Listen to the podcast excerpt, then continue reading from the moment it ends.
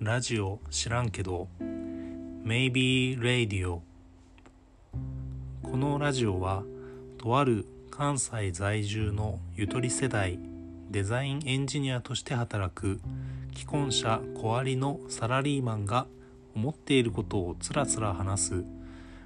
し聞きをしてもらうためのラジオです。